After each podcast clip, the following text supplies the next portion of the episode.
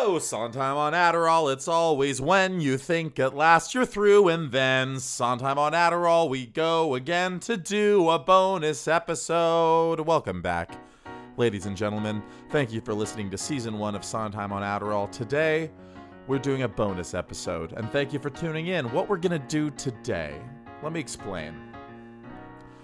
Um, now we covered 10 Sondheim shows over the course of season one. The 10 shows that Chris likes enough to talk about or has enough to say about uh, for an hour plus. We didn't talk about some of them. What we're going to talk about today is all of the miscellaneous Sondheim shows that are not um, beginning and middle and end musicals with full scores written specifically for the show. These are going to be the Sondheim concerts, or worse still, Sondheim celebrations. um, I've alluded to this a few times. I've been involved in two of these. The two main ones, really, that we're going to talk about today are Side by Side by Sondheim and Putting It Together. I was in a production of Side by Side by Sondheim of about five years ago, and I was in Putting It Together, let's call it nine years ago. So I know uh, a lot about these uh, from personal experience. In putting it together, I played a character called Man 2. And in Side by Side by Sondheim, I played a character called Man. Moving up in the world. So, um, if you're not, if you don't know what I'm talking about, and why should you? This is not anything you need to necessarily know. Um, Sondheim songs are loved the world over because they elevate musical theater to uh, an art form more than any uh, musical theater uh, previous or since has uh, been able to do.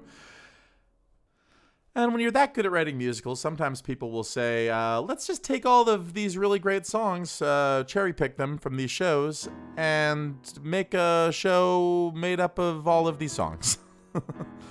uh, put them all out of context in a little uh, concert or a little uh, pseudo jukebox musical, and our season ticket holders will enjoy that.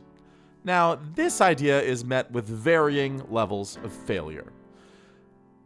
Um, one of these, for instance, side by side by Sondheim, eh, you know, eh, the, the songs out of context don't work.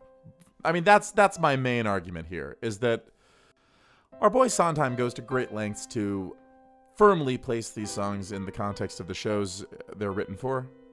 Um, it's almost like he goes out of his way to do it. And um, one thing that's indicative of this is early on when he was in his lyrics only phase of his career after he did West Side Story, and then he was working on Gypsy with Jule Styne. He came up with the lyric in Small World, uh, funny, you're a man who likes children. That's an important sign. Funny, I'm a woman with children. Small world, isn't it? Uh, Jule Styne, the composer, said, uh, Don't write that. That means a man can't sing it. Now, he's not concerned about Gypsy, the show, starring Ethel Merman, who's singing that song, who is not a man. He's concerned about selling the song later on to Sammy Davis Goddamn Jr.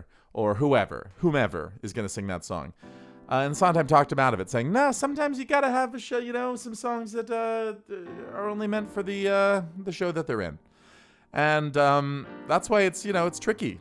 It's it's it's a hard task taking Sondheim songs and making removing them from their context uh, because he's got a lot of uh, hello George, where did you go, George? Hey Bobby, he he um he makes it so uh, you can't do that. Is the point I'm trying to make here. So that's my first gripe with these shows. My second gripe is that um, it perpetuates the season ticket holder culture. this is so stupid. I talked about this a little bit a few episodes ago. Um, and I mean, just be as somebody who did these shows, um, and they, they they were more or less small scale, side by side by Sondheim. I did, to my uh, surprise, like my picture made it into the LA Times for that show, and I my my name was in bold with a picture of me with my hair slicked back, looking all weird, and so I mean, to the extent that LA theater means anything, that one made a little bit more of a splash.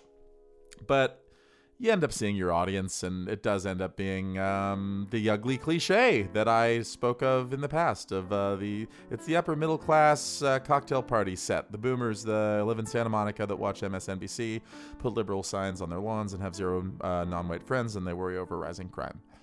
That is, uh, in a nutshell, um, the audience for shows like Side by Side by Sondheim and putting it together. Um, prove me wrong. Am I wrong? Maybe I am. And the idea, this whole thing of taking the songs out of context, like when I was making that playlist, by the way, if you, if you haven't checked it out, Sondheim on Adderall uh, playlist of Sondheim songs. I'm, I, can I tell you something? I'm tired of saying the word Sondheim. I am looking forward to this break between seasons because just saying the word, it's it's it's begun to mean nothing. I've said it so many fucking times.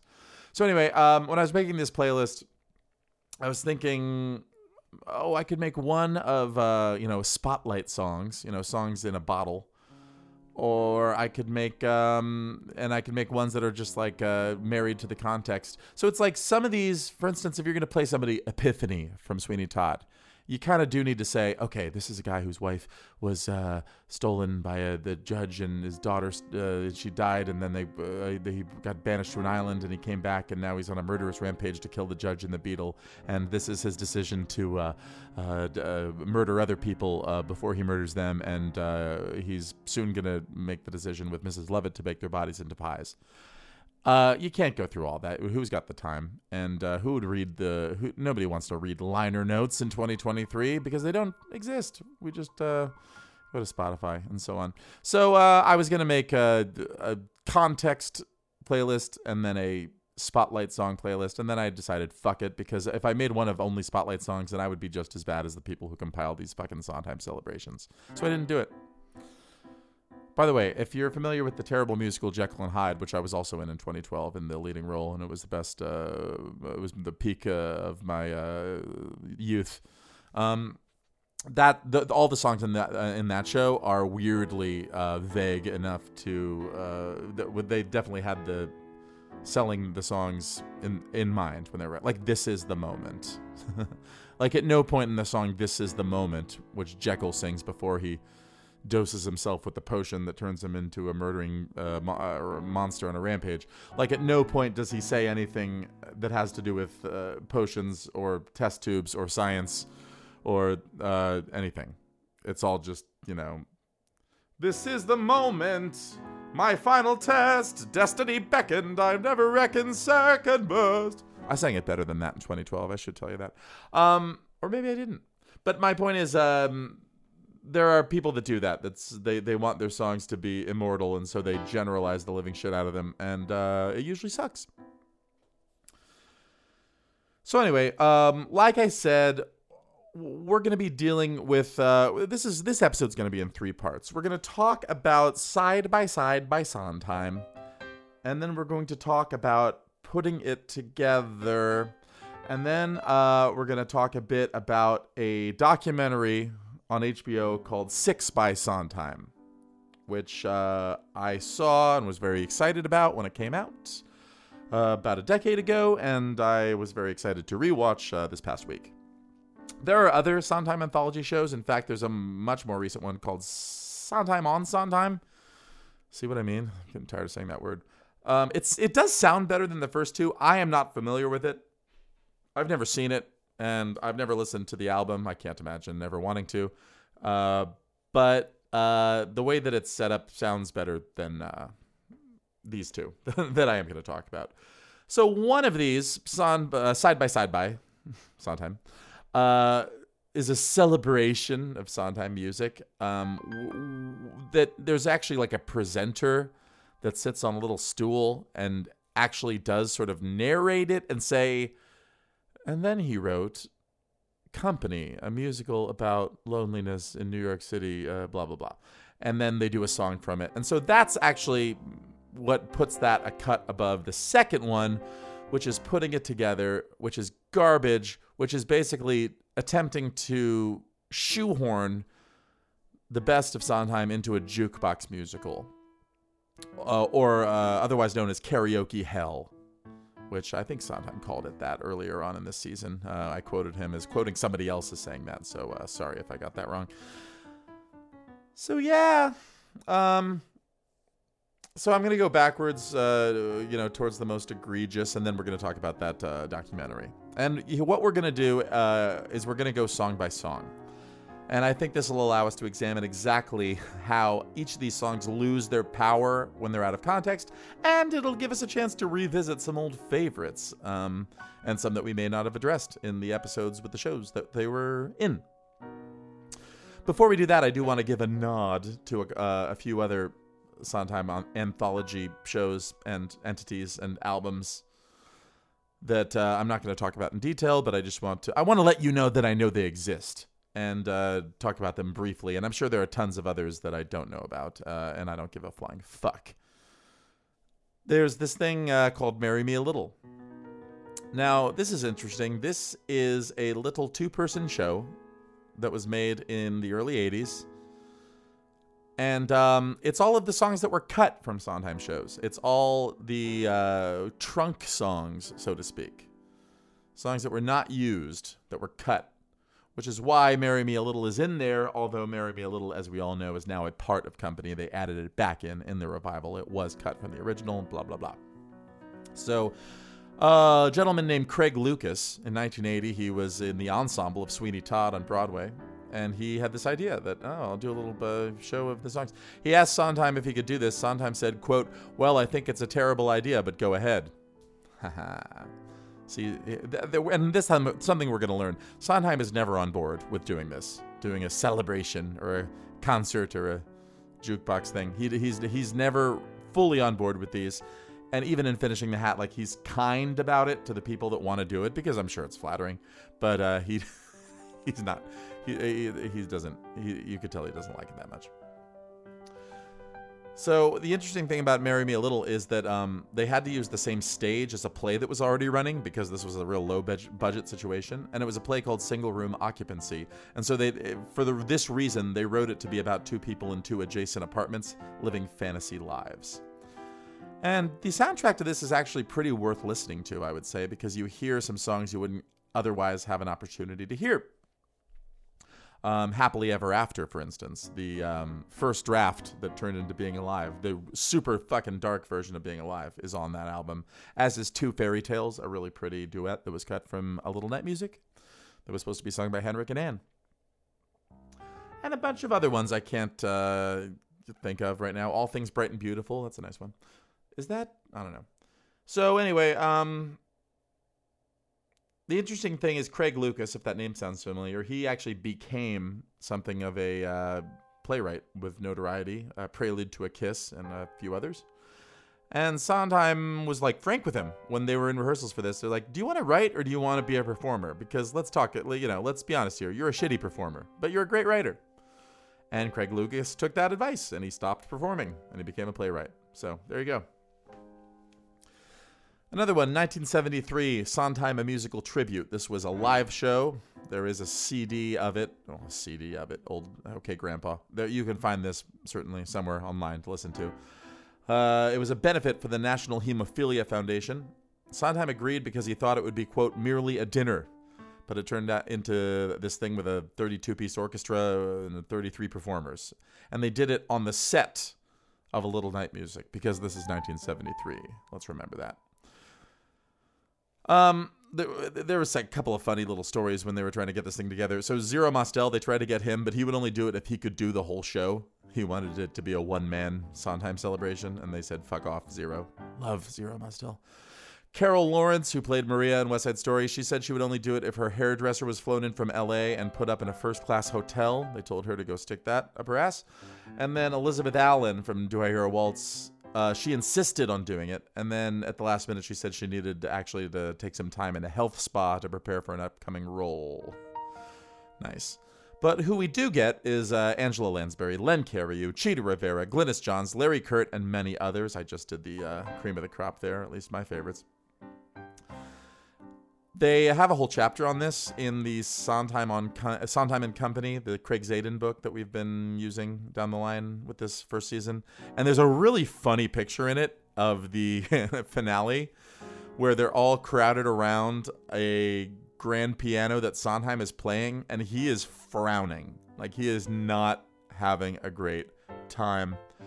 Um, if I was more savvy and uh, more diligent, I would uh, put a link to this in the show notes. But maybe, you know what? Google image Sondheim a musical tribute 1973 and look for a picture of a bunch of Broadway stars crowded around a piano and a very grumpy uh, composer and lyricist uh, playing that piano, uh, looking like he's not having a good time. And then, yeah, like I said, Sondheim on Sondheim from 2010, uh, very recent one. James Lapine spearheaded this. Interestingly enough, Lapine did not have much of a career after his Sondheim collaborations. And uh, I don't know if he just felt like he could uh, dine on that for the rest of his life. I mean, those uh, Sunday in the Park into the Woods, what else do you need? Fuck it. I mean, that's, uh, you know, cream at the top of the line there. You, you flew too close to the sun. Jesus Christ. How do you follow those up? The idea of Sondheim on Sondheim is that uh, it's a little concert, but it's interspersed with video footage of Sondheim talking and like uh, uh, clips of things from the past. And he's kind of narrating, he's telling stories. And Sondheim is a man that loves to be interviewed, man, and tell a story and regale people and teach people. Uh, I mean, that is for sure. There is a lot of content along these lines, which we learned when we watched that HBO documentary. Um, there's also a couple of albums. There's one called Unsung Sondheim, which again is uh, songs that were cut or not used, or, or from projects that didn't make it. That's a pretty good one. Uh, the highlights from that, uh, that old piano roll, I believe that was cut from Follies. Also, uh, there's a great song, um, accidentally great song, uh, called No Marianne it's from uh, his buddy James Goldman. Did uh, was tried to, he was going to do a film of his play The Thing of It, or maybe his novel The Thing of It. And the whole idea of this was that it was about a composer that wrote a song called No Marianne, and then he wanted to go on vacation and get away from it, but it was like playing everywhere while he was on vacation with his family, and it was annoying to him. And so Sondheim trying to write a song that is annoying and infectious, whoops, accidentally he wrote a song that's actually pretty great, which happens a lot. We talked about it. him trying to uh, downplay his talent and let me write, you know, and then everybody's like, "Oh, good thing going," and then Frank Sinatra sings it. It's hilarious.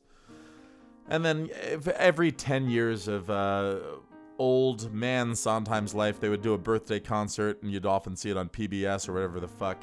Uh, 2020, you saw it on YouTube, and that was an enormous bummer because that was uh, right after the shutdown and uh, as I talked about before, we had to see old Mandy Patinkin in the middle of a field looking monstrously depressed, singing lesson number eight and saying that George looks around and he sees the park and he sees it dying. And we all thought that we were dying of a uh, uh, you know, pandemic.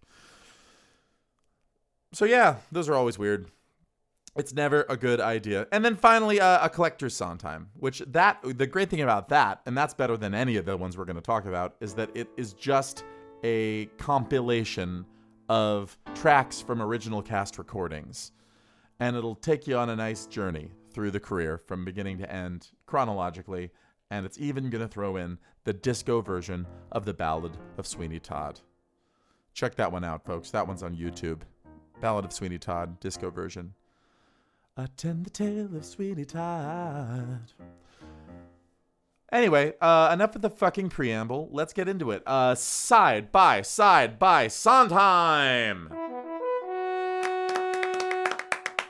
So, side by side by Sondheim.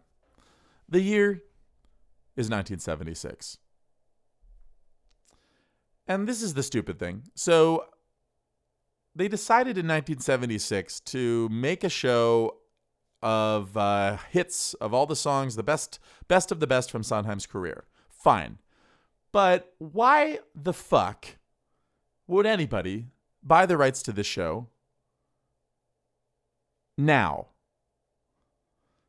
Why would anybody go see the show? Like, wh- who goes to a show called Side by Side by Sondheim? And then there's an announcement at the beginning, or there should be anyway. I think there is some, I don't know how it works.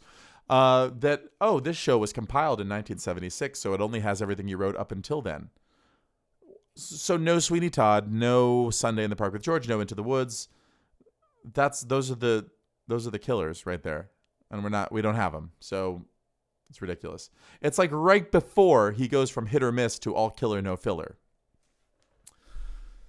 So yeah, at least they don't recontextualize the songs, they don't jukebox them, and there is uh, the, the the narration uh, before the show at the beginning of the show and then throughout the show. Some slob named David Kernan, some Brit, is in London. He's playing Carl Magnus in the London version of A Little Night Music, and he's bored. He wants to get some side shit going.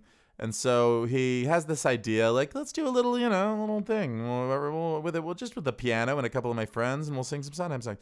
He asks Sondheim for permission. Sondheim's response is, quote, by all means try, but I can't think of anything more boring, except possibly the Book of Kells, unquote. Sondheim throwing shade on the Book of Kells. So this David Kernan, he gets uh, Millicent Martin and Julia McKenzie to join him. It's uh, one man, two women. This is the one where I played man, by the way. I was the David Kernan. Uh, and then he gets a, a fella called Ned Sherrin to be the narrator, interpreter, speaker, reciter, whatever the fuck he's called. And they do a small run uh, in a small theater. And then who gets involved?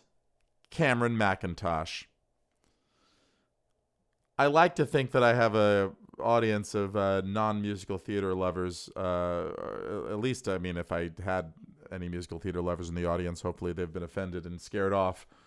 But um, for those of you who don't know musical theater bigwigs, Cameron Mackintosh is like the biggest producer of all time of uh, musicals. He's a, he's a British uh, this is like one of his first things, uh, putting up side by side by Sondheim. He goes on to ruin Broadway after this with shows like Cats, Les Mis, uh, etc. Uh, check out a little concert film called Hey Mr. Producer, which is basically like one of these where they just do a little, but it's like a big extravaganza. And there's this horrific uh, thing where Sondheim and Lloyd Webber are involved and they do a dueling pianos thing and it's kind of depressing because it's like they, they, they rewrite the words to send in the clowns and memory but uh, and they sing each other's songs, but they're doing it to talk about Cameron Mackintosh and like make jokes about how rich he is, and it's like, oh, come on, that's a shame. So um, after Cameron Mackintosh, it, it's a hit. Uh, Sondheim also gets involved. Uh, Prince agrees to do it on Broadway, have it moved to Broadway, but he has to convince Actors Equity to allow the Brits to come and do it. And he says it's important to do this because the point of the show is that it's American material viewed by another society which is a weird. I I, I mean, uh, a little bit, I guess. Not really. I don't see what's so fucking British about it. I mean, we weren't British when we did it. Well, maybe that's why we weren't as good as they were. Fuck, I don't know. Now, this Clive Barnes that we've talked about a few times, uh, that I, a longtime theater critic of the New York Times, has a lot of shitty things to say about the more daring milestones of Sondheim's career. Talked mad shit about Company, talked mad, mad shit about all of those. But then uh, a little night music comes along, and he's like, "Oh, it's a, it's a fine, it's a champagne." Clive Barnes is equally tickled by Side by Side by Sondheim. His review said, quote, Here is a tiny, multifaceted gem that lights up Broadway. It is Stephen Sondheim revealed as Stephen Sondheim has never been revealed before. This is a dream of a show. Happy, funny, witty, and so compassionate. It makes you feel good. Turn cartwheels to the box office for this British celebration of a rare American. Idiot. He's British, by the way, Clive Barnes. Uh, sorry for not doing an accent, but that you know, there you go. He's done. Here's a fun fact. Uh, this has been redone a few times, side by side by side. and uh, Cyril Ritchard did it in 1977. Um, now, if you don't know who that is, surely you've seen Mary Martin, Peter Pan. Everybody, right? Anyone? I got a crow. Anyway, Cyril Ritchard played Captain Hook. Who's the creepiest creep in the world? Captain Hook. Captain Hook. Uh, I was uh, obsessed with that fucking thing when I was a kid. I saw it a million times and memorized it. Anyway, Cyril Ritchard, he died on stage during Side by Side by Sondheim in 1977 in Chicago. Or rather, he died in the hospital later, but he collapsed from a heart attack on stage doing this fucking show. What do you think of that? I agree. So anyway, as promised, let's go side uh, song by song, song by song, by side by side by side by side. So here is the first stupid choice that they make. Keep in mind, this is a concert of Sondheim songs, not all of which are you know light and fun and a good time. You know, some of them are heavy, some of them are heady. So, of course, they open the show with a little song called Comedy Tonight. So stupid. Now, the whole point of Comedy Tonight, as we learned, everybody, in the Funny Thing Happened on the Way to the Forum episode, my episode with the least downloads, uh, by the way. So maybe nobody learned this. So let me catch you up. Um, so, comedy tonight. The whole point of that is setting the tone for that show, and and that show is nothing but laughs. There is no uh, serious moment in that show, and they say as much in the lyrics of Comedy Tonight. You know, um, nothing that's grim, nothing that's Greek. You know, tragedy tomorrow, comedy tonight. It's it's, it's a fucking lie. Anyway, and then they do a little clip from Love is in the Air, which was the early version of the comedy tonight. So yeah.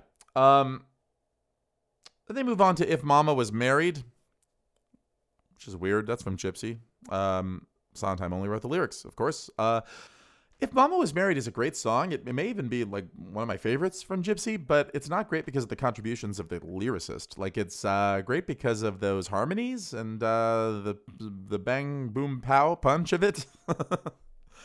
so anyway, off to a shaky start with the first two songs. Now we're gonna do uh, "You Must Meet My Wife" from a little night music, a droll uh, little ha ha Cole Porterish. Um, song uh, duet uh, between Desiree and Frederick from A Little Night Music.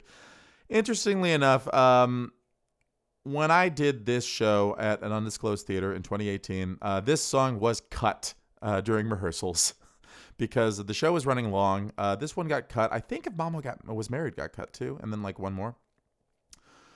Um, and I think it was probably just because I was not doing a very good job, honestly, with the Frederick stuff. Um, and uh, you know, I, I probably wasn't.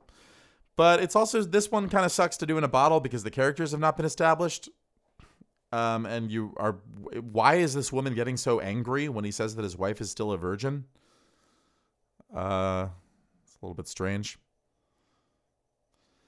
Then we go on to the little things you do together, uh, which that works as a standalone. But uh, on the album of the original one on this, there's they're doing weird New York accents. These Brits, they're going like little things you do together, do together, do together, and it's uh, a little bit off-putting. Then we're going on to Getting Married Today, which is probably the number one PR flagship uh, Sondheim song. If you want to show anyone how good he is, it's like, hey, look, see, it's about a lady uh, that's nervous about getting married, and the, that's uh, present in the music and the lyrics and the whole vibe. Uh, and that'll work with the proper setup if you tell everyone what's going on. Um, honestly, the Jenny and Paul stuff uh, is long and boring. Like the uh, the fact that it's front loaded with Jenny and Paul, um, out of context will be you know it, ta- it takes a while to get to the meat of that song, right? Am I right about that?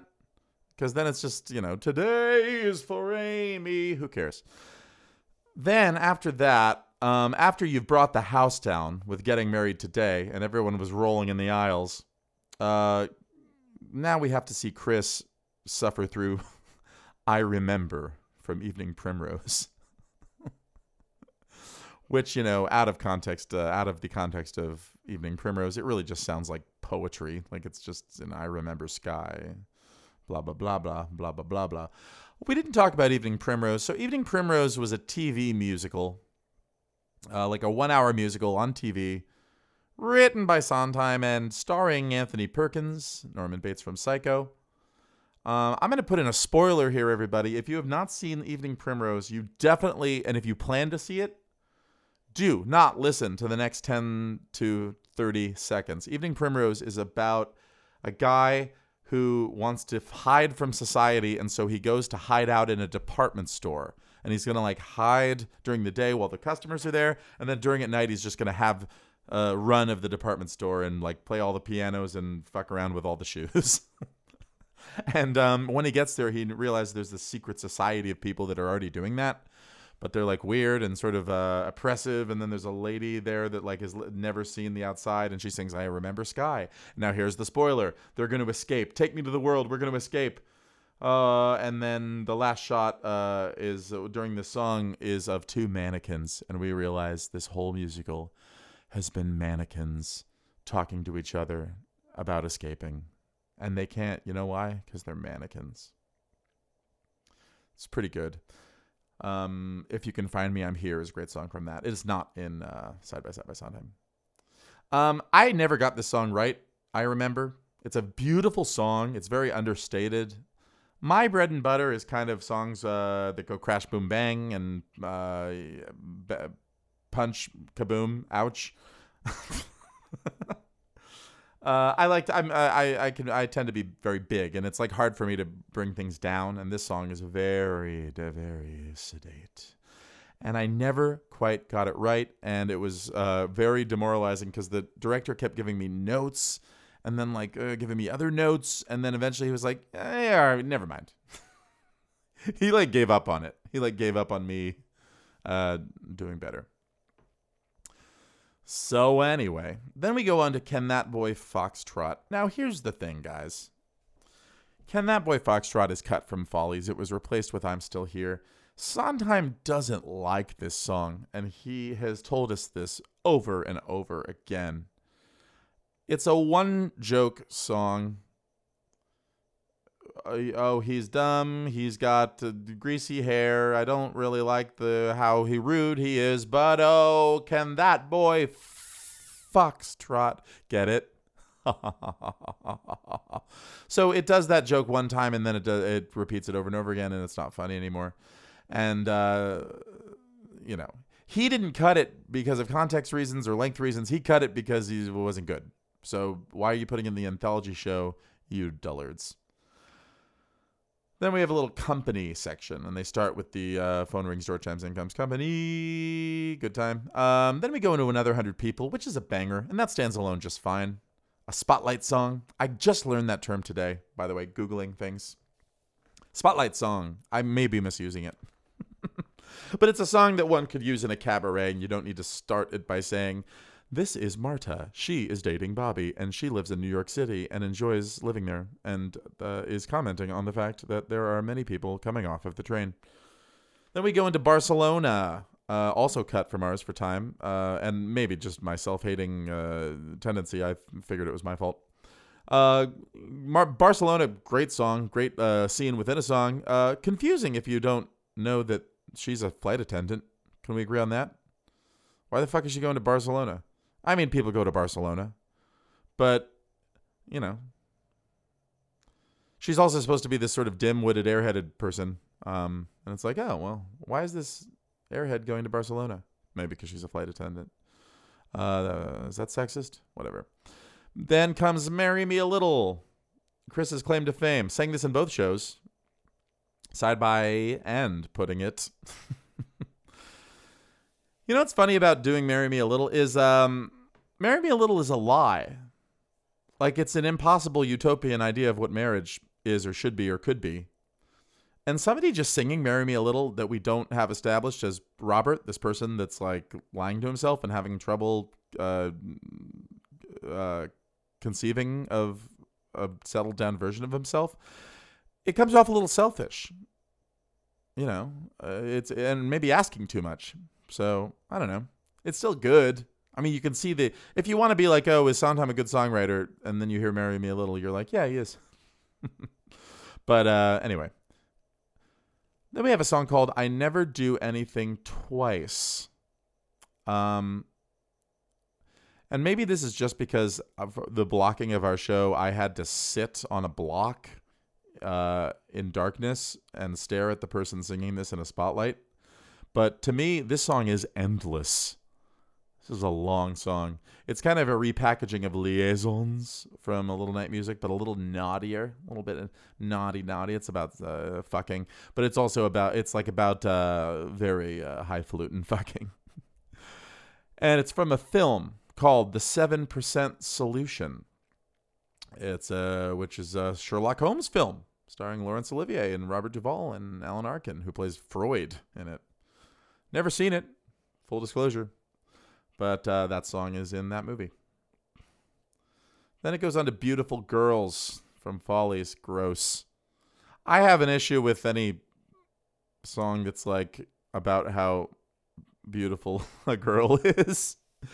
uh, which you know, Pretty Women, you know, comes up as well, and it's like, yeah, I get that it's pastiche, and the whole point is it's a folly sequence, but yeah, out of context, it's weird, especially when you have me singing it. Uh, Hearts are filled, they come, those beautiful girls. I didn't sing it like that.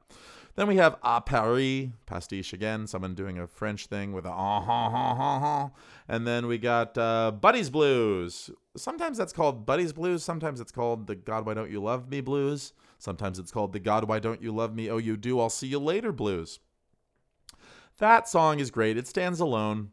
Of course, you got to lop off the verses with the Margie and the Sally, which uh, they do in Side by Side by Sondheim. So well done, British people. David Kernan. Then we got uh we uh we also have Broadway Baby. That's cute, right? Needs to be an old lady to be, you know, extra cute. And then, you know, we have the reference to Ziegfeld and Weissman working for a nice man like a Ziegfeld or a Weissman, which is a very specific thing where it's like, okay, we're dealing with uh, follies here and who, hey, you know, don't do this in your um, cabaret in 2023, please.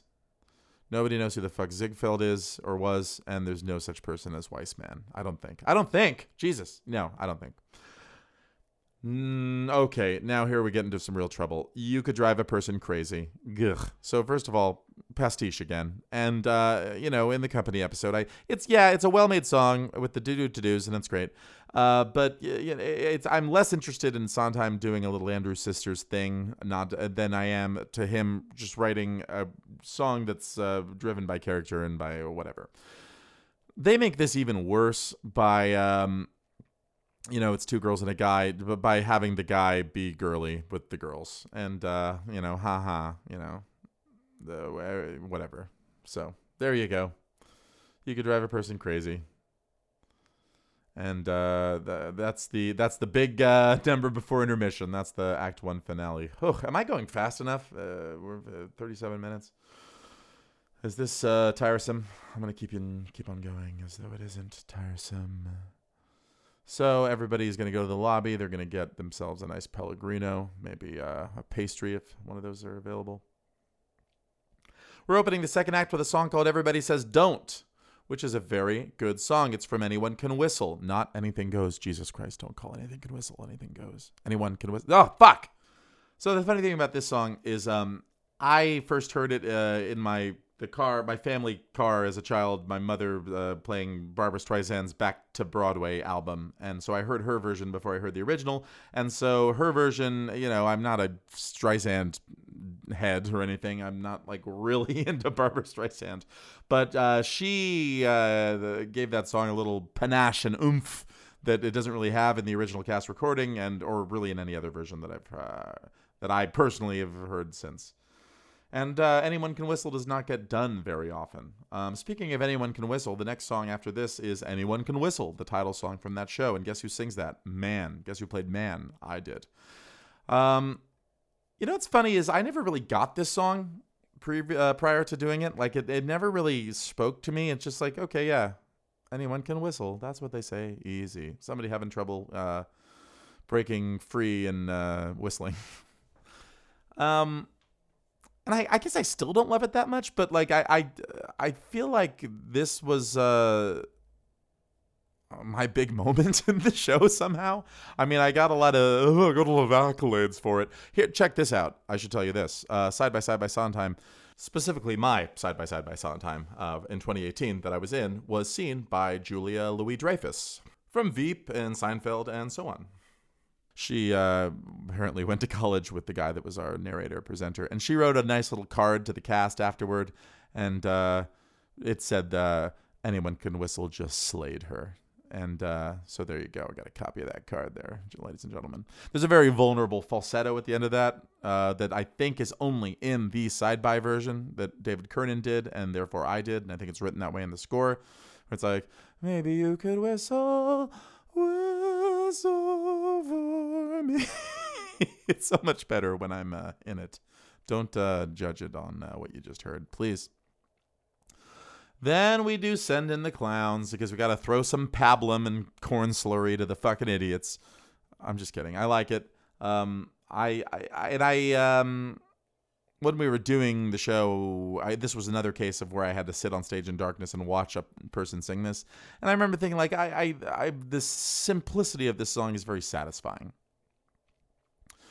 Then we get into here's one of the highlights. Um, we're gonna be all right, which is from Do I Hear a Waltz? Music by Richard Rodgers, lyrics by Stephen Sondheim. Um, now, this is the original version of We're Gonna Be Alright. It was rewritten for the show. Um, and we're in familiar territory here, right? So sometimes talking about uh, an ostensibly happily married couple with uh, some uh, dark underbelly to their marriage, and maybe there's cheating, and maybe there's violence, and maybe there's drinking. You know, that he he's t- told that story quite a bit, or he will tell that story quite a bit uh, after "Do I Hear a Waltz." Um, his original lyric, which is the one they do in this, um, has a couple has a reference or two to homosexuality. Uh, he's slightly homosexual, right there. That's pretty explicit. Uh, and uh, Richard Rodgers, the xenophobic prick that wrote the Carousel Waltz, uh, yelled at him and said, "This is fucking trash for the homos and the ladies. Fucking rewrite this, you idiot." And so then he wrote like a, a, a less racy version. But uh, the original version is in this, and it's pretty good. Pretty good. If there's any reason at all to listen to the Side by Side by Sondheim soundtrack, it's to hear We're Gonna Be All Right. Check it out, folks. It's a good one. Oh boy. Then we, after this, we do A Boy Like That and I Have a Love from West Side Story. Do we get two Latina ladies on stage for this? No, we do not. We have the two white ladies we've seen all evening um, do um, Puerto Rican accents. And the women that I was in the show with, at least one of them, like had reservations about this, and was like, "Uh, should I? I don't know. Like, should I be doing this? I don't think I should be doing this." and the director was like, "Yeah, do it. It's fine. You know, come on." Is a little more old fashioned. Whatever, who gives a shit? Um, oh, you know what? I lied. This is actually, if you're gonna listen to anything from the soundtrack, listen to The Boy From dot dot dot. Delightful. Absolutely delightful. The Boy From.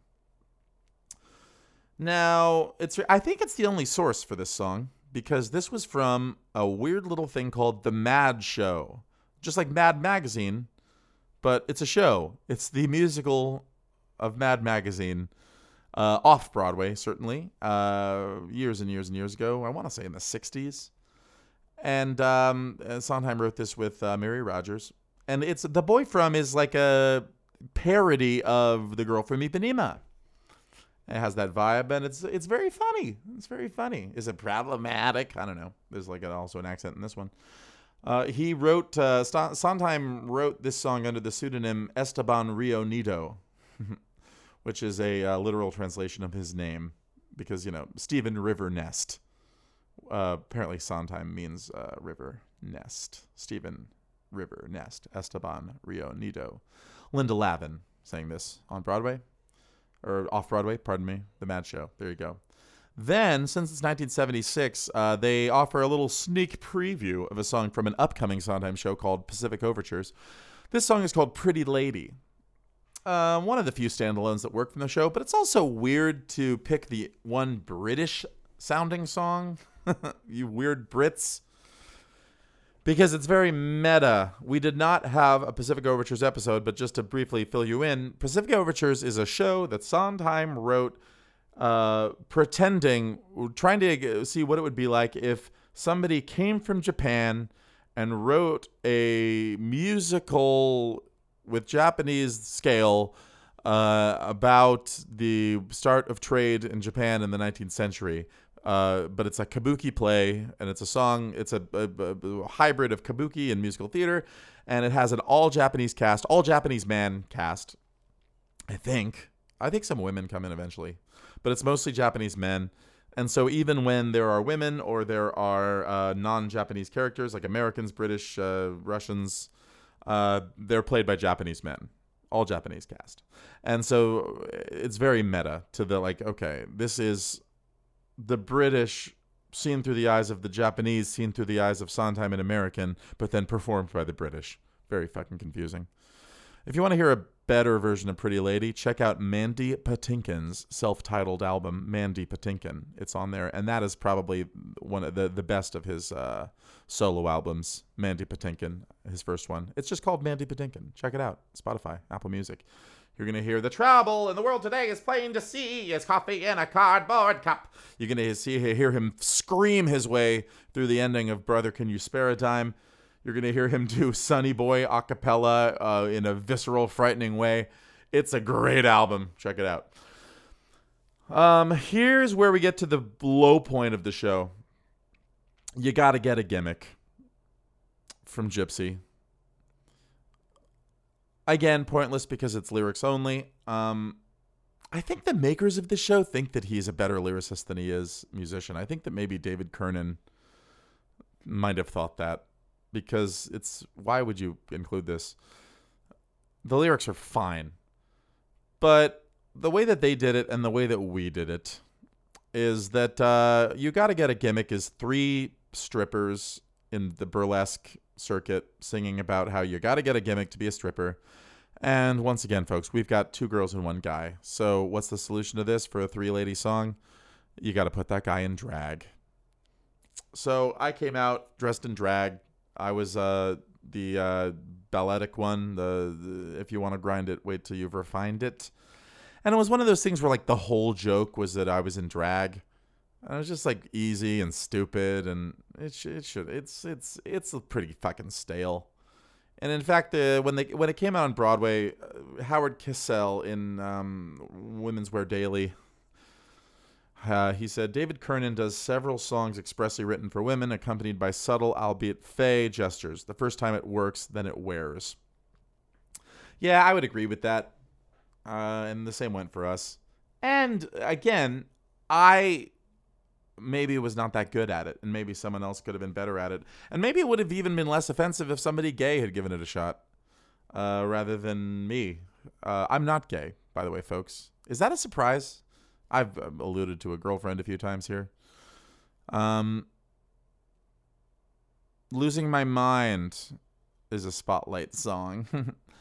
Actually, really great performance from Julia McKenzie on the album here. Uh, one of my favorite versions of the song, especially when she hits that second release key change. Uh, this is one of the few good cabaret songs, but only because it's supposed to be a cabaret song for the purpose of the fucking story and follies. Then we do Could I Leave You? You know, funny, good song for the wine moms. and um, they have a man do it. David Kernan did it, which is weird. Um, it's a, and it changes the song to a homosexual song. Fine, but um, you know, it sits very low in the register, uh, the way that it's uh, transposed, and um, the song I feel like really is specifically meant to be like an old-fashioned upper middle class housewife woe. Um, you know, she has to give dinners for ten elderly men from the UN. Um, it's hard to imagine like in those days you could be a happily married gay couple and have 10 el- elderly men from the UN over and have the, the, the gay husband have to cook them dinner and have nobody have a problem with that. Listen, I don't have a problem with it. I'm just saying the people in those days. Seen within a song. Um, and the, I, there's a sense of resentment in that song that you lose when it isn't a woman. Um, you know, or at least, and you lose when you don't provide like a bit of context. Whatever. Then we have I'm Still Here. Um, you know, I think I want to like I'm Still Here more than I do. I know that a lot of people, it's their fave, uh, you know, in their top five. My mom really liked this song. People love to rewrite the lyrics to this song to like be like, you know, oh, all what, everything we went through during COVID, but I'm still here. uh, please don't do that. Let's just come on. And then, oh Jesus Christ, uh, we're getting to the end of side by side. I promise. Uh, but there's something called the conversation piece. Oh God, can somebody help explain this fucking thing to me? I don't understand. I didn't understand at the time. I don't understand now. It's really stupid. It's a mashup of sorts. It's a medley. It's a super medley of 27 songs for no reason. And it's not funny or cute. I guess someone thought it was like a feat to put all these songs together and transition them in and out from each other. But like it's the end of the night. We all want to go home.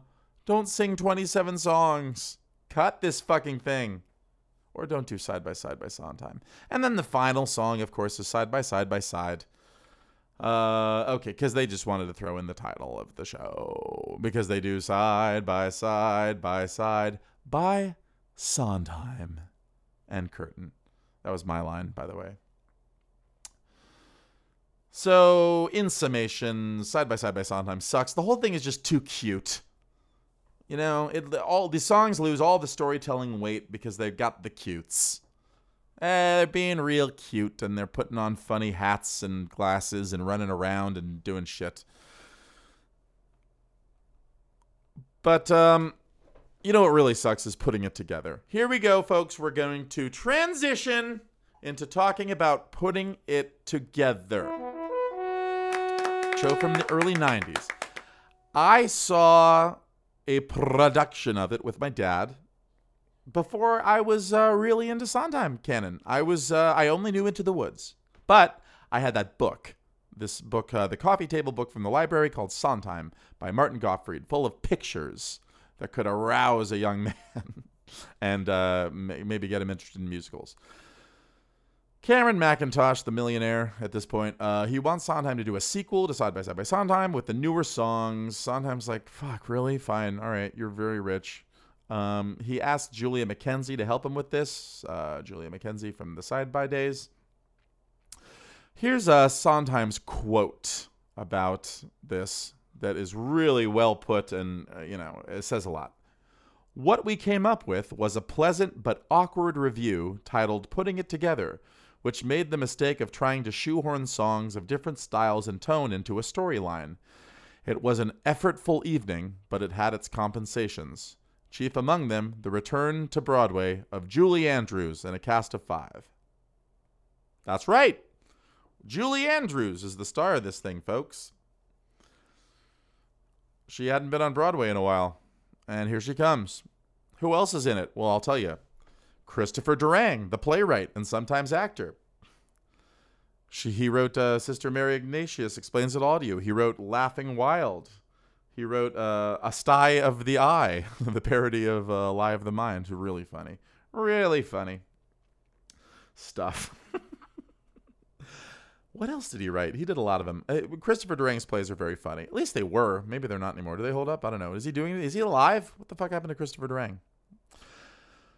Then we uh, get Rachel York. She was in it. Michael Rupert. They're the uh, ingenues there. And then the fifth person in the show. Get ready for this, folks. Strap it down. Stephen Collins. Whoops! Who's Stephen Collins? I'll tell you. He's the dad from Seventh Heaven who has recently been exposed as a child molester I uh, remembered that happening. I remember there was like a. My little sister was really into Seventh Heaven.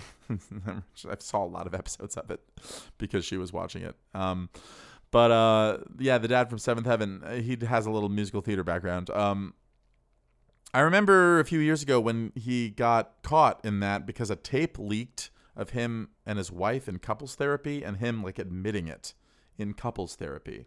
And I was wondering, like, is he in jail? Because that was the last I heard of that. And uh, upon looking it up, he did not get prosecuted. Stephen Collins, dad from Seventh Heaven, uh, currently lives in Iowa, uh, married to a superfan, 40 years his junior. He's uh, in his early 70s and she's in her uh, early 30s. All right. Fuck. For and um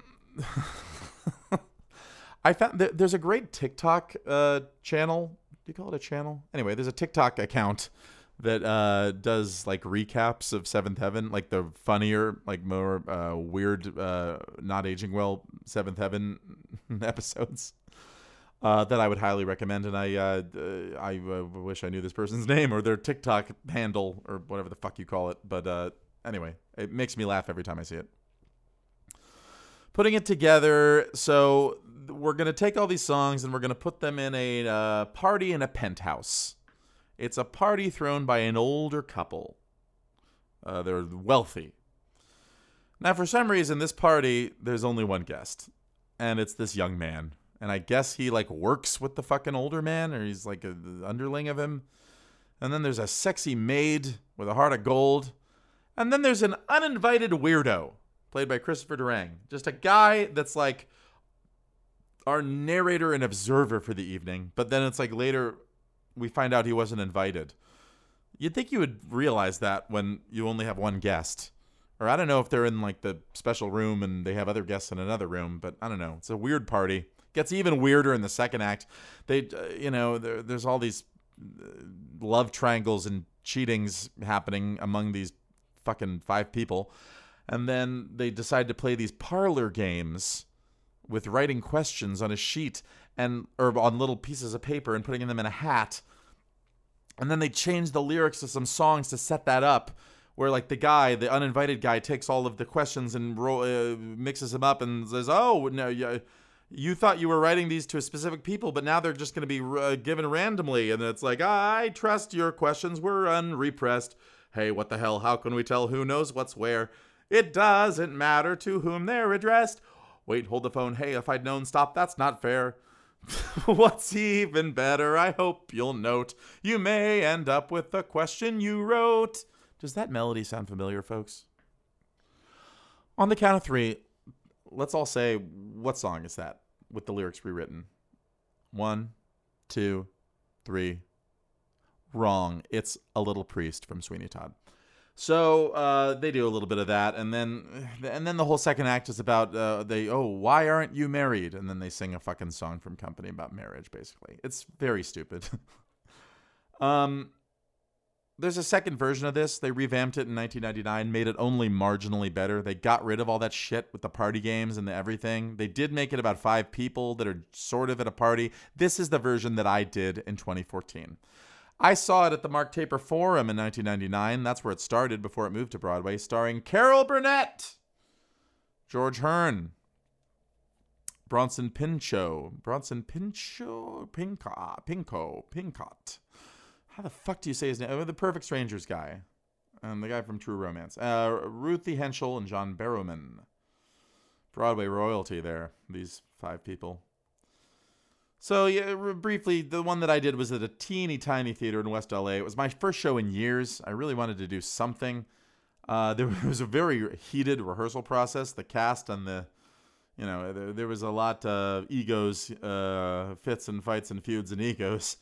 Uh, mostly between the leading lady and the musical director. The musical director quit in the middle of the run, uh, and they brought in another person to uh, play the piano. It was only piano accompaniment, and they had to bring in this other person who was super nice. This British woman that took his place, and he was fine too. Like they, it was all stupid. It was, it was, it was all a mess. Um, I also got up on my hind legs and fought with the director about "Marry Me a Little" because she was blocking me to do it. Um, proposing to um, the lady. I was the male ingenue. Man two.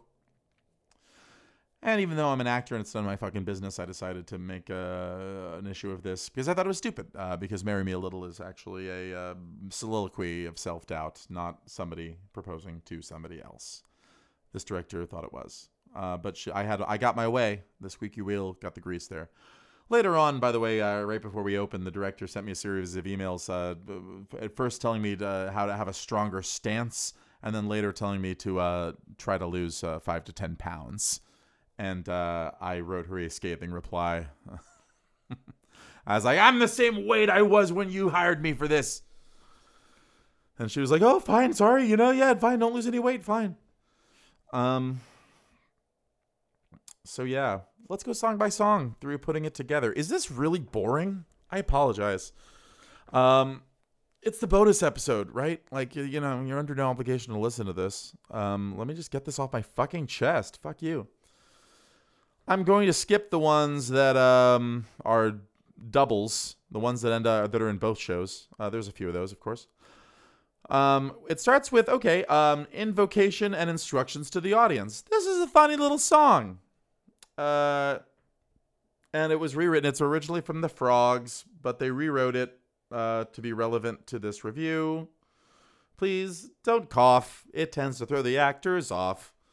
Um, you know, and it's it's just a bunch of it's a list of rules for how to be in the audience for the show. My only um, gripe with this song is that uh, it uses the word fart, and I don't love that. I that word uh, I don't like that word. I, I've never have um, ever, uh, even as a uh, child. the concept, the word, any discussion of it. So I'm gonna stop talking about it now. Then we roll into the title song, putting it together with brand new lyrics. Uh, because, of course, the original song Putting It Together was written about uh, the art of making art, visual art, that is. And then uh, he rewrote it for Barbra Streisand uh, when she, to make it about making an album and making music on an album. Uh, every time I start to feel defensive, I remember vinyl is expensive. So he rewrote this to make it about theater. And some of them are interesting, uh, trying to lay out the exposition, but without exposing it as such. I like that. That's a good uh, good uh, tip for storytelling. I, I I feel as I'm doing this that this is the worst episode of this podcast ever, and I feel like bailing on it. But um, it's also the last, so let me just fucking get this off. Uh, let me just rattle the rest of this off. Oh my god, and we're at one hour. All right, so um, then we go into rich and happy all right, that's good. You know, you, we don't get to hear that because they cut it from newer versions of Merrily We Roll Along. It's a good song, so fine. We're gonna do Rich and Happy. So far, so good, folks. Uh, no problem. And then we have a uh, little Merrily We Roll Along sections. And by the way, I'm going through the songs, by the way, in the original version, the jukeboxy one. Then uh, the maid, the sexy maid with the heart of gold, uh, who's flirting with the young man, she sings lovely. Here's the first sign of trouble. We later learn that this character, this maid, is not dumb, like the person singing in this song. Oh, is oh, isn't it a shame? I can neither sew nor cook nor read or write my name, but I'm happy merely being lovely. You know, uh, it's chauvinistic as fuck, uh, just like everybody ought to have a maid, which is the next song. But what's stupidest about it is, yeah, it's uh, it, it, it, this jukebox uh, cobbled together story doesn't make sense. Just like any jukebox musical doesn't make sense. Usually. Um, yeah, everybody ought to have a maid. It's stupid. I mean, it only works if you're in ancient Rome and it's the juxtaposition of that and the vaudevillianness of it. The fact that it's two guys in a cocktail party singing it just makes you hate them because they're assholes. Um, so that's a, a shame. Then we get into Sooner or Later, which is from the film Dick Tracy. Has anyone seen Dick Tracy? Sondheim did a whole fucking uh, string of songs for that film, all of which are great songs. This one is no exception. Originally sung by Madonna, playing Breathless Mahoney in Dick Tracy. But in this case, it's just uh, the that maid, uh, sexy maid, uh, trying to be sexy and seduce uh, the young man. Sooner or later, you're gonna be mine. Then they take I'm Calm and Impossible from A Funny Thing Happened on the Way to the Forum. There's actually a lot of things from A Funny Thing Happened on the Way to the Forum uh, in the first part of this.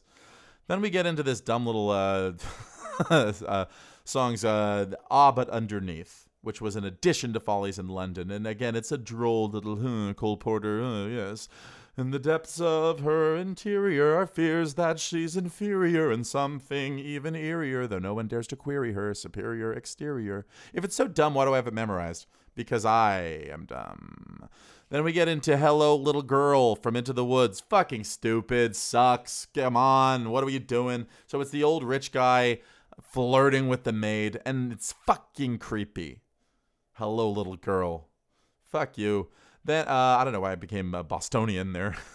um, then we get into My Husband the Pig and Every Day a Little Death. So My Husband the Pig was cut from a little night music. It's a nice little song, but it does pretty much the same thing that Every Day a Little Death does, but they have uh, a little mashup here. The older woman does both of these, and then the young woman joins to do the duet on Every Day a Little Death. And I got no problem with that song being sung because I think that song is beautiful. Uh, the, the, melody mixed with the uh, accompaniment, uh, oh, it's great. Then we get into Have I Got a Girl for You from Company. So the old guy sings to the young guy, Have I Got a Girl for You, blah, blah, blah. But then for some stupid reason, in the next verse, the young guy sings to the old guy, Have I Got a Girl for You? Wait till you meet her. Um, why would the young man have a girl for him? That's he, he's established as married. Uh, the unless these two guys again are assholes. In which case, why are we watching? Like, wh- yeah. let's go home. um, and then they transition into Pretty Women. Yeah, creepy. I got no problem with Pretty Women being sang when it's a barber and a perverted old bastard judge, you know, in uh, Victorian England. But two guys in uh, tuxedos at a cocktail party singing about pretty women, uh, you know, combing out their hair. Ugh. Then they use Now from A Little Night Music, which again, a song Sondheim doesn't even like, but they use it. Then, uh, okay, and then we sing Bang, which is cut from uh, A Little Night Music. Uh, it's a banger, no pun intended. Um, but out of context, okay, so yeah, A Little Night Music is uh, Sweden at the turn of the century, and uh, it's a very specific song about like a war guy, a count, uh, Carl Magnus Malcolm, uh, b- b- talking about sex in war terms. Why would anybody do that unless they were Carl Magnus Malcolm? Why would a young gentleman at a cocktail party trying to fuck a maid in 1992 be like, The war commences! The enemy awaits in quivering expectancy. Filth. Um, then we move on to the gem of the show, folks. Country House. This is probably the best. This is the best version of this song. It is in the Sondheim on Adderall playlist. You're gonna hear Julie Andrews and uh, child molester Stephen Collins sing this song. Um, yeah, cut from Follies. It's a great song. It's a great duet. It's a little scene, and it's uh, it goes places. I like it. Good job putting it together. Good job not fucking up one thing. But then we have to hear "Goddamn Could I Leave You" one more time. Whatever, it works fine here because at least it's sung by a woman, wealthy, intelligent woman uh, torch song. And in fact, we close the first act with this. It's the big uh, crash, boom, bang. Let's go have some intermission, and uh, you know, go out there, maybe get an Orangina. Maybe we'll have, uh, you know, what the hell? We we forgot to eat before the show. Let's get a uh, panini. They are selling paninis.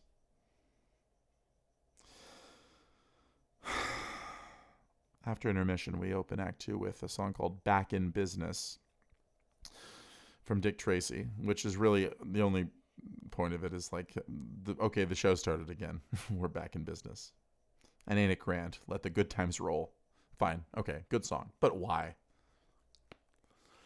Then, for no reason at all, except uh, to, sh- you know, uh, force an assassin's tune in there, we do the gun song be- somebody takes out a gun at this party where everything was completely normal. And they sing about how wonderful guns are.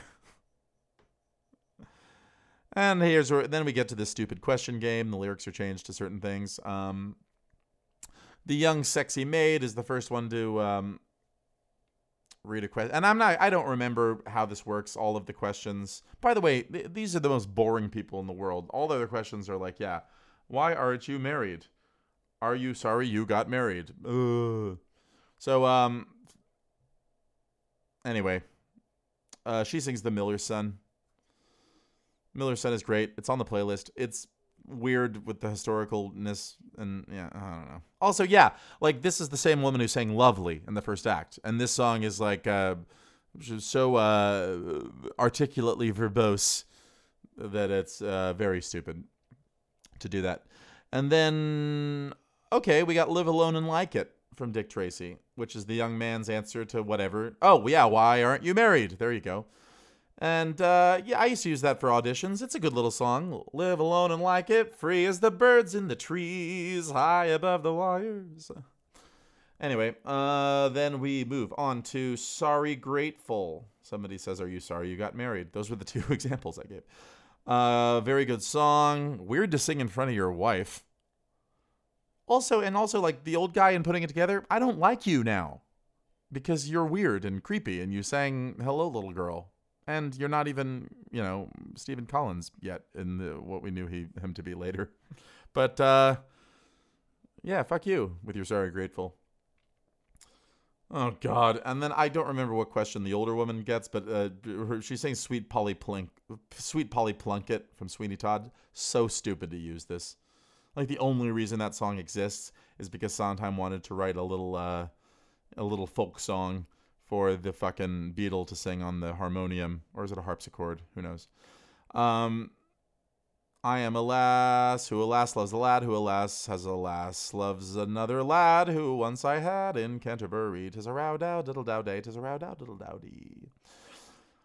Then uh, some real shit happens, some real garbage. Uh, somebody asked the uninvited weirdo, uh, "Why aren't you married?" I guess I don't know, same thing. Uh, and he sings, "I could drive a person crazy," as opposed to "You could drive a person crazy," and it's like meant to bring down the house. And when I saw it, this guy zipped all around the room. It sucked. Then the young man says, Wait, I want to answer my question again. and he sings, Marry Me a Little. All right. But un- eh, fine, but unearned, just like, you know. And then getting married today happens because they're like, Oh, you uh, said, uh, I wanted you to say, What were you thinking on the day you got married? Not whatever your answer was. And so then she sings Getting Married Today. Again, it's robbed of the stakes of that song if it's sung by an older woman that we already know to be married. You know? Her saying I'm not getting married today over and over again, it just it's not whatever.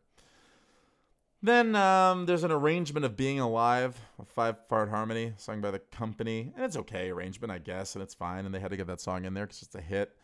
Um, then uh, gets to Like It Was, which is okay. That's the reason that character is named Charlie, I guess, is because they wanted to use like it was. Because he is named, yeah, he's listed as Charles or Charlie, and so she's like, Charlie, why can't it be like it was? And then for no reason at all, everyone decides that they're old friends, and we close the show with old friends. hey, old friend, what do you say, old friend? Okay, we're not old friends, and nothing got resolved at all. Why is this happening?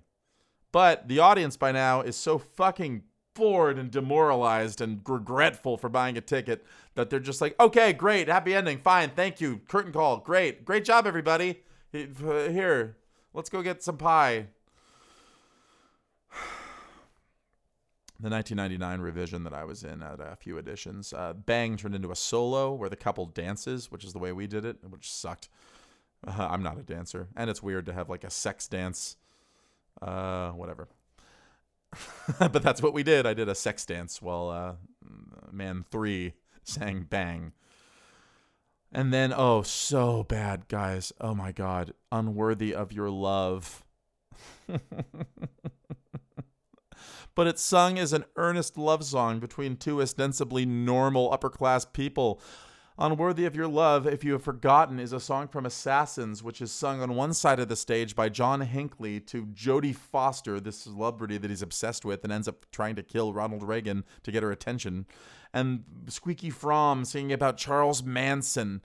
And like the lyrics that are not changed in this say, I would come take you from your life. I would come take you from your cell. You would be queen to me, not wife. I would crawl belly deep through hell. No. Those people need fucking therapy. If that's the way they're talking to each other. And and they just met. She's in the maid. It's horrible. Then we got ladies for uh, the ladies who lunch. Fine, but again, unearned. We didn't have you know Elaine Stritch go through that whole scene and the whole show, and then have this be the eleven o'clock number. Instead, we are just like we want to give Carol Burnett another big moment, so let's have her sing "Ladies Who Lunch." Fine, whatever. It's not as good, but it's fine. Then uh, they they add "The Road You Didn't Take," which is a great song. I put it on the playlist. Uh, it is best better for the character of uh, Ben and Follies, but it's it works well here too. And then they added more from Dick Tracy, which apparently is a really hard song to sing. Fine, you know, a concerty song, whatever. They added There's Always a Woman. That's a good song. Funny little song. Works well as a standalone, except uh, at the end when they say police shoot to kill, which is makes it uh, relevant to anyone can whistle. they also added they do Buddy's Blues instead of I Could Drive a Person Crazy. Thank you, Jesus Christ. Um, and then um, Good Thing Going is in there, standalone song because it's uh, meant to be one. Show within a show song. Okay, so that concludes our conversation about putting it together. Um, yeah, it really sucks. Don't ever see putting it together if it's playing in your town. I don't regret doing it because, you know, uh, forget regret or life is yours to miss, baby. Let's talk about Six by Sondheim. A HBO documentary that came out and is like uh, 75% really fun to watch and uh, 25% frustrating. The best thing about this is the autobiographical early life stuff comes across. I guess it's not all. Well, yeah, it's him talking, but it's okay, biographical, whatever. Fuck you. Uh, you know, you see because you see pictures and you hear him tell the story. He went to military school. Jesus, Sondheim went to military school. Um, and boy, the mother stuff. Holy shit. And I guess I'll be honest. I, uh, you know, when you read biographies, for me, I, te- I, I tend to like wish that the childhood stuff would just get skipped over because it's like I don't care where you came from, or you know, uh, that you were excited when the ice cream man came. Like I want to know about when you did the thing that matters. Um, so I do know that Sondheim's parents were divorced. I do know that Sondheim's mother was like a difficult person, and that he uh, the the Hammersteins were surrogate parents to him. Blah blah blah. But fuck me running the mom stuff. Holy shit. His mother did a number on him. Uh, we there's a lot of clips. Like he did a million interviews apparently uh, on little '70s talk shows. One thing's interesting. Uh, there's a lot from his. Um, he did Inside the Actors Studio in 1994, and I went back and watched this in its entirety, and uh, you know, James Lipton is an idiot, and the, the Inside the Actors Studio is dumb, and uh, it, it, actually like the fact that it's weird that they had a non-actor on, uh, but it probably gave them you know their most interesting fucking episode, uh, or one of them anyway. Um, that and the Dave Chappelle one uh, back in 04, 06. Um, but the, the fucked up thing about this is they uh, interspersed this with Liz Callaway and Jim Walton, pretty young at the time, um, singing excerpts from his work. And they do move on at the end. And the, anything you do, let it come from you. Give us more to see. They both like lock eyes, like they stare at him in his seat and sing this to him. And it's like so embarrassing. um, if you've seen inside the actor studio, by the way, I, and I want to go through this really quick. This is not about Six by Sondheim anymore, and I'm gonna get back to it. I promise. I promise. I promise. But uh, you know, James Lipton has a little questionnaire, a little game, and he's like, "Oh, Sondheim, you like games? Would you like to play a game?" Sondheim really likes games. So he asks him these questions in this questionnaire that he asks all of his guests, and I'm just going to give you the answers here just for the fuck of it because uh, I was I thought it was fun for me to hear his answers. What is your favorite word? Pioneer. Okay. Oh, and then there was an applause break. By the way, all of the ass kissers in the audience at the inside the actor studio were so delighted by pioneer, uh, Sondheim's favorite word. His least favorite word, he had uh, trouble thinking of one, but he came up with celery. That seems unfair. I like the word celery. It's kind of phonetically satisfying. Um, favorite drug need not be chemical. And he says, music. Ooh. Uh, also, favorite sound or noise? Uh, the sound of or noise you love the most. He says, also music. Okay. Um, what's your least favorite sound or noise? He says, uh, anything hitting glass. Favorite curse word is uh, fuck. It's not very interesting.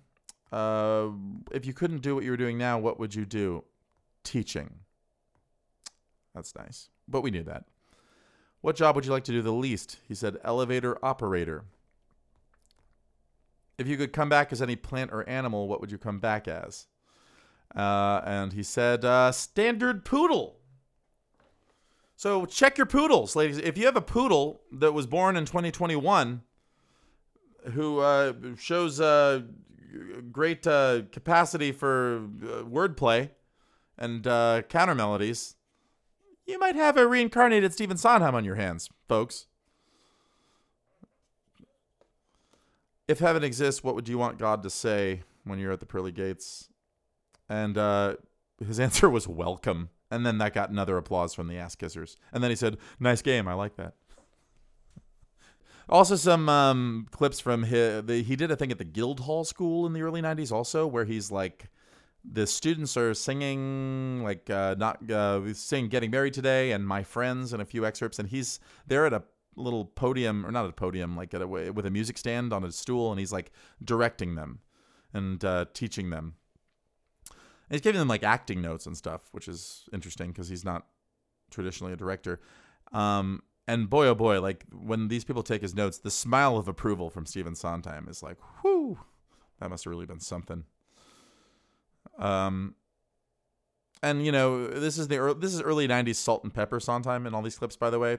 This is the version of Sondheim that Bradley Whitford, when he plays him in, uh, god damn, 3090. What the fuck is that thing called? Tick Tick Boom, the movie Tick Tick Boom. I hate Bradley Whitford. Um, I hate the West Wing. Uh, uh, check out the West Wing thing podcast. It is now defunct, but uh, that was a uh, episode by episode uh, hate watch of uh, the West Wing. And uh, Bradley Whitford is apparently, if you look at his Twitter feed, exactly like his uh, character Josh from The West Wing, and all of the uh, establishment Democrats that tell people they can't have welfare because uh, they, they, need to be uh, more serious.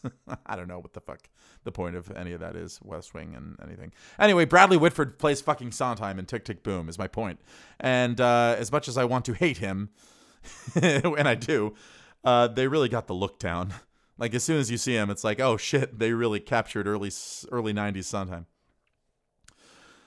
Let's get back to Six by Sondheim. So, what they do is they take six of his songs.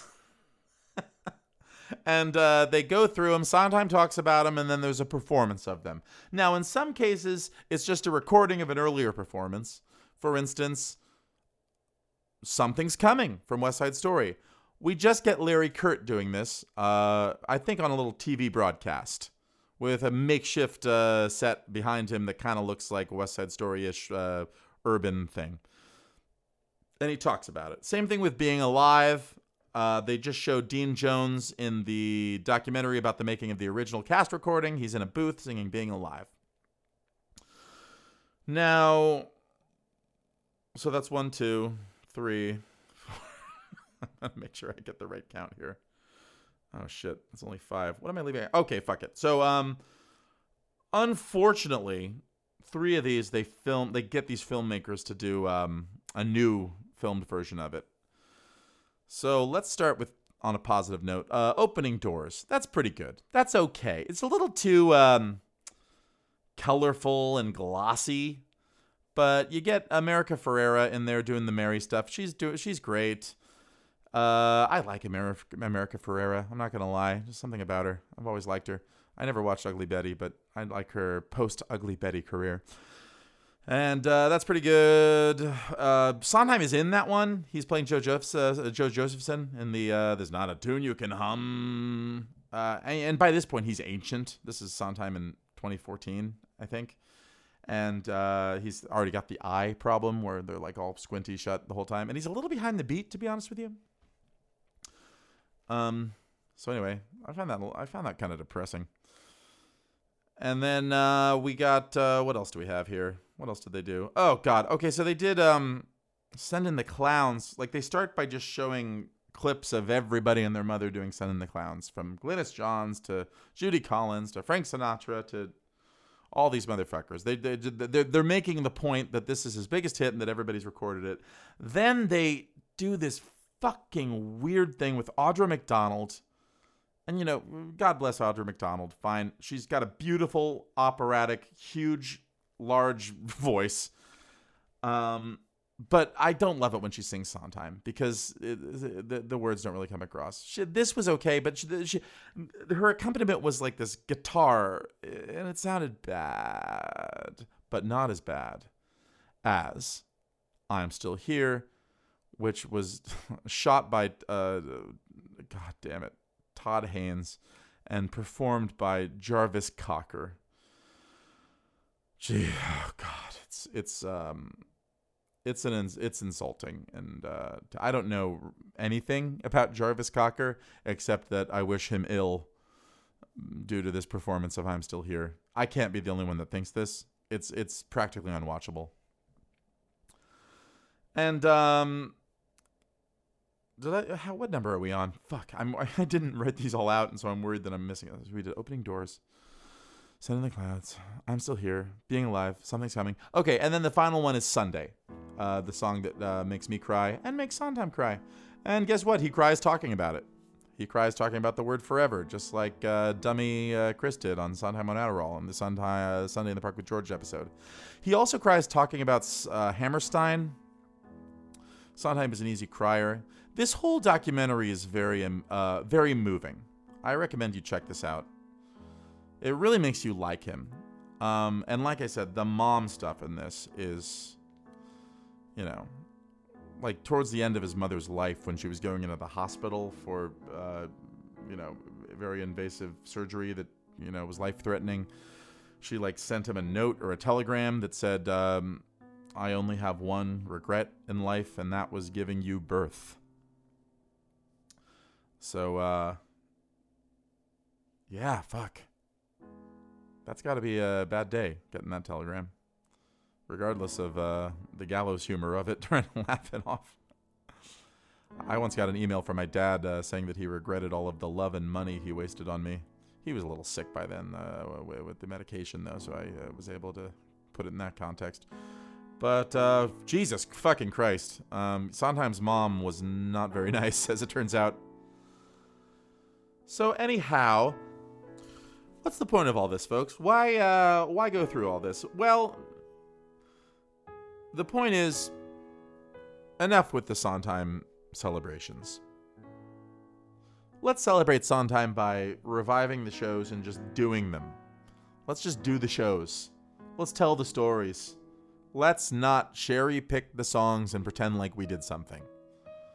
Let's not have any concerts celebrating his career. Let's just do the fucking Sondheim shows. Now, here's the joke of it all.